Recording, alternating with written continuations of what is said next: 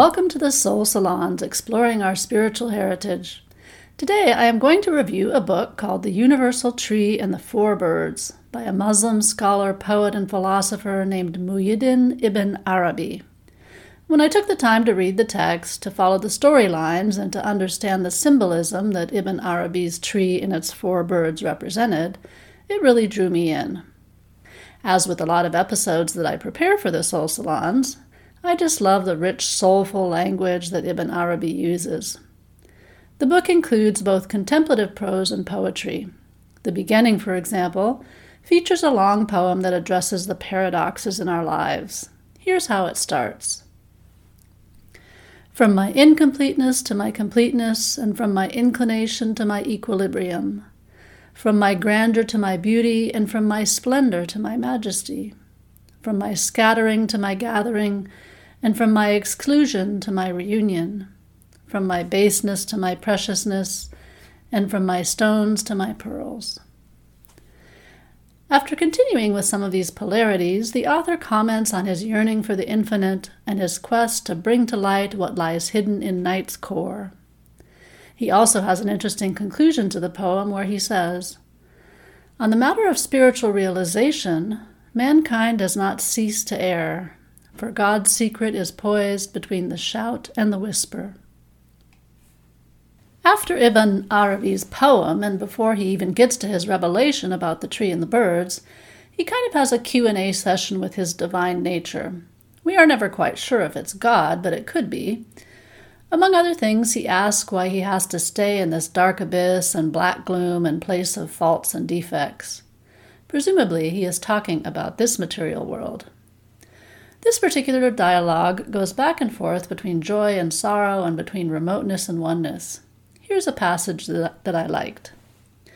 When the signs of witnessing were lifted from me, and the suffering of spiritual combat was removed, and harmony and succor began to flow through me, I mounted the barak of my spiritual aspiration and departed from the cycle of this grief. I fell into the sea of hillock matter and beheld the next world and the present one. Again, I love the language here. There were also two words in this passage that I didn't know.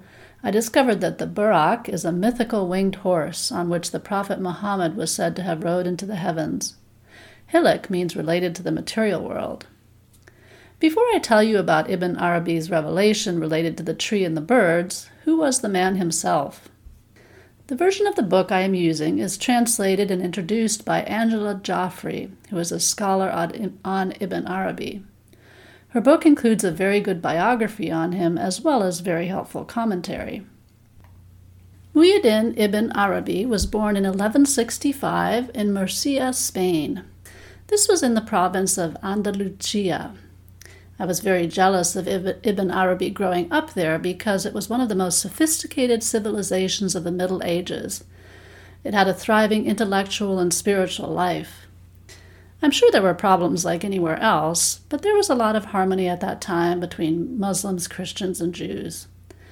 Alhambra, which is an ancient palace in Granada in Andalusia, is one of the most beautiful places I have ever been. Anyway, when he was a young boy, Ibn Arabi's family moved to Seville, or Sabia, as the locals would say. His family was in the ruling class, so originally he worked in local government. In his youth, he seemed to have regular spiritual visions, including those of the prophets Jesus, Moses, and Muhammad. So these were turning points for him, and henceforward he dedicated himself to Sufism, the Islamic mystical tradition. He lived as an ascetic for a time, but also studied with some of the top Sufi scholars in Andalusia. A few of these were women, which I found really interesting.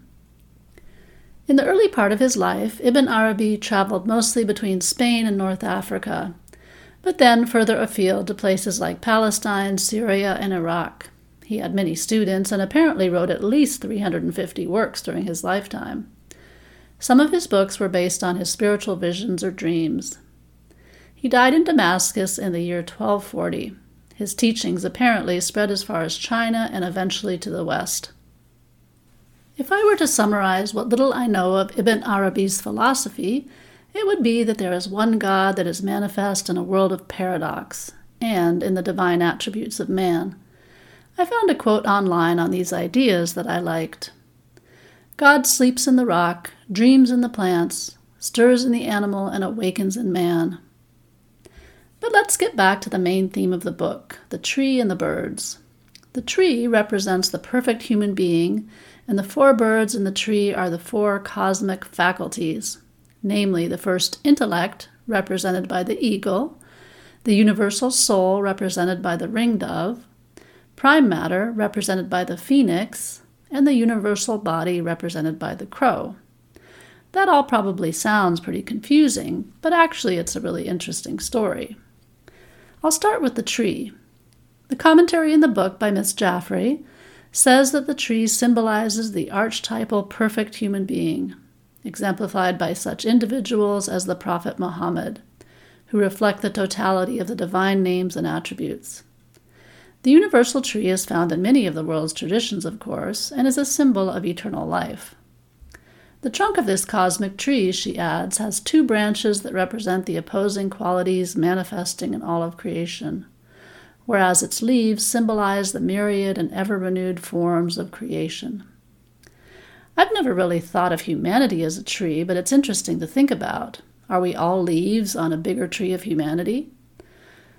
Most trees have one trunk and opposing branches and thousands of leaves that are each unique, but still compose one whole.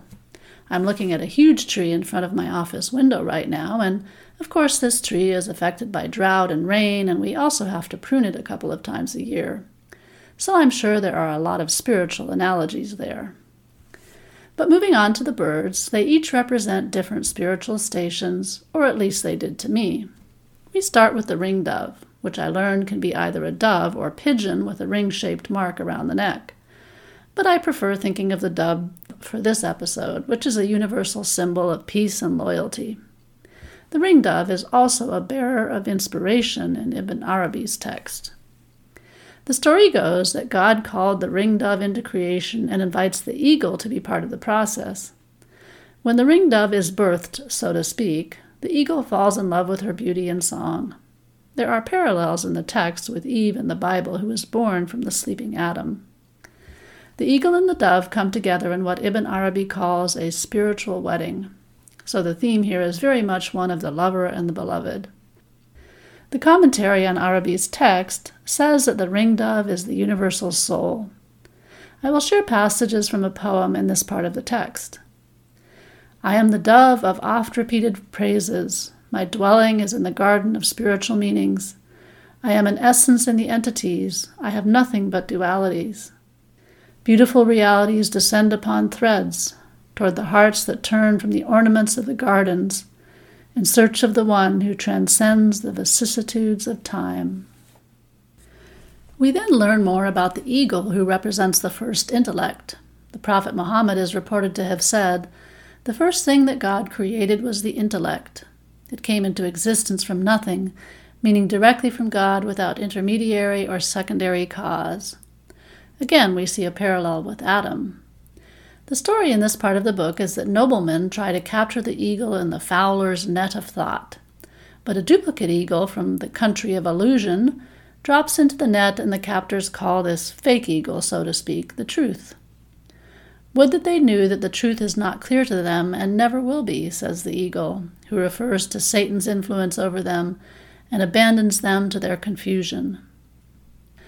In this part of the text, the eagle sees its own weakness too. In the story, he says that God illuminated my existence with his knowledge and entrusted me with poverty and weakness, turning me away from might and glory. The third bird in our story is the anka, and the closest thing to this would be a phoenix, which is a mythical bird that arises out of the fire. Ibn Arabi associates the phoenix with prime matter, which is referred to as dust. The book's commentary refers to it as dimensionless, unquantifiable, and devoid of actual content, but that it also contains the potential forms of all existence. Interestingly, it's the faculty of imagination that gives this matter, or dust, some form. There's not too much about the Anka in Ibn Arabi's text, although we do find out that she is born out of the union of the eagle and the ringdove. The Anka, or phoenix, talks about her mysterious qualities, but there's not a story per se. In the poem, she says, I am the one who has no existent entity, the one who lacks no property. Strange Anka, they've come to call me. Although the door of my existence is sealed, the merciful has not made my mention in vain. But it has to do with a meaning whose secret must be sought. The phoenix gives birth to a son, which is the crow, or the symbol of the universal body. The crow describes himself this way From me arises the world of material bodies. I am the source of figures, and likenesses are struck according to the levels of my form. I am the lamp in the winds. I am the chain against the pebbles and the wing. I am the sea whose waves constantly strike one another. The crow, as I understood it anyway, was more in the material realm, but still a spiritual being. Here's a part of a poem about the crow. I am, with respect to my Lord, a wisdom for one who sees me. For I am the secret whose nature was fashioned without fingertips. My Creator ordered everything within Himself when He constructed me. For I am a rock, and from me the spiritual meanings flash. In the commentary of the book, Miss Jaffray references how the birds are described in the text. The eagle, for example, is pure light. The ringdove is a mixture of light and darkness. The anka is an ambiguous twilight, and the crow is jet black. These are more paradoxes to think about, perhaps, in this work. None of us are likely to see a phoenix, but next time you see a dove or an eagle or a crow or even a tree, maybe you'll think about the spiritual symbols in Ibn Arabi's universal tree and the four birds.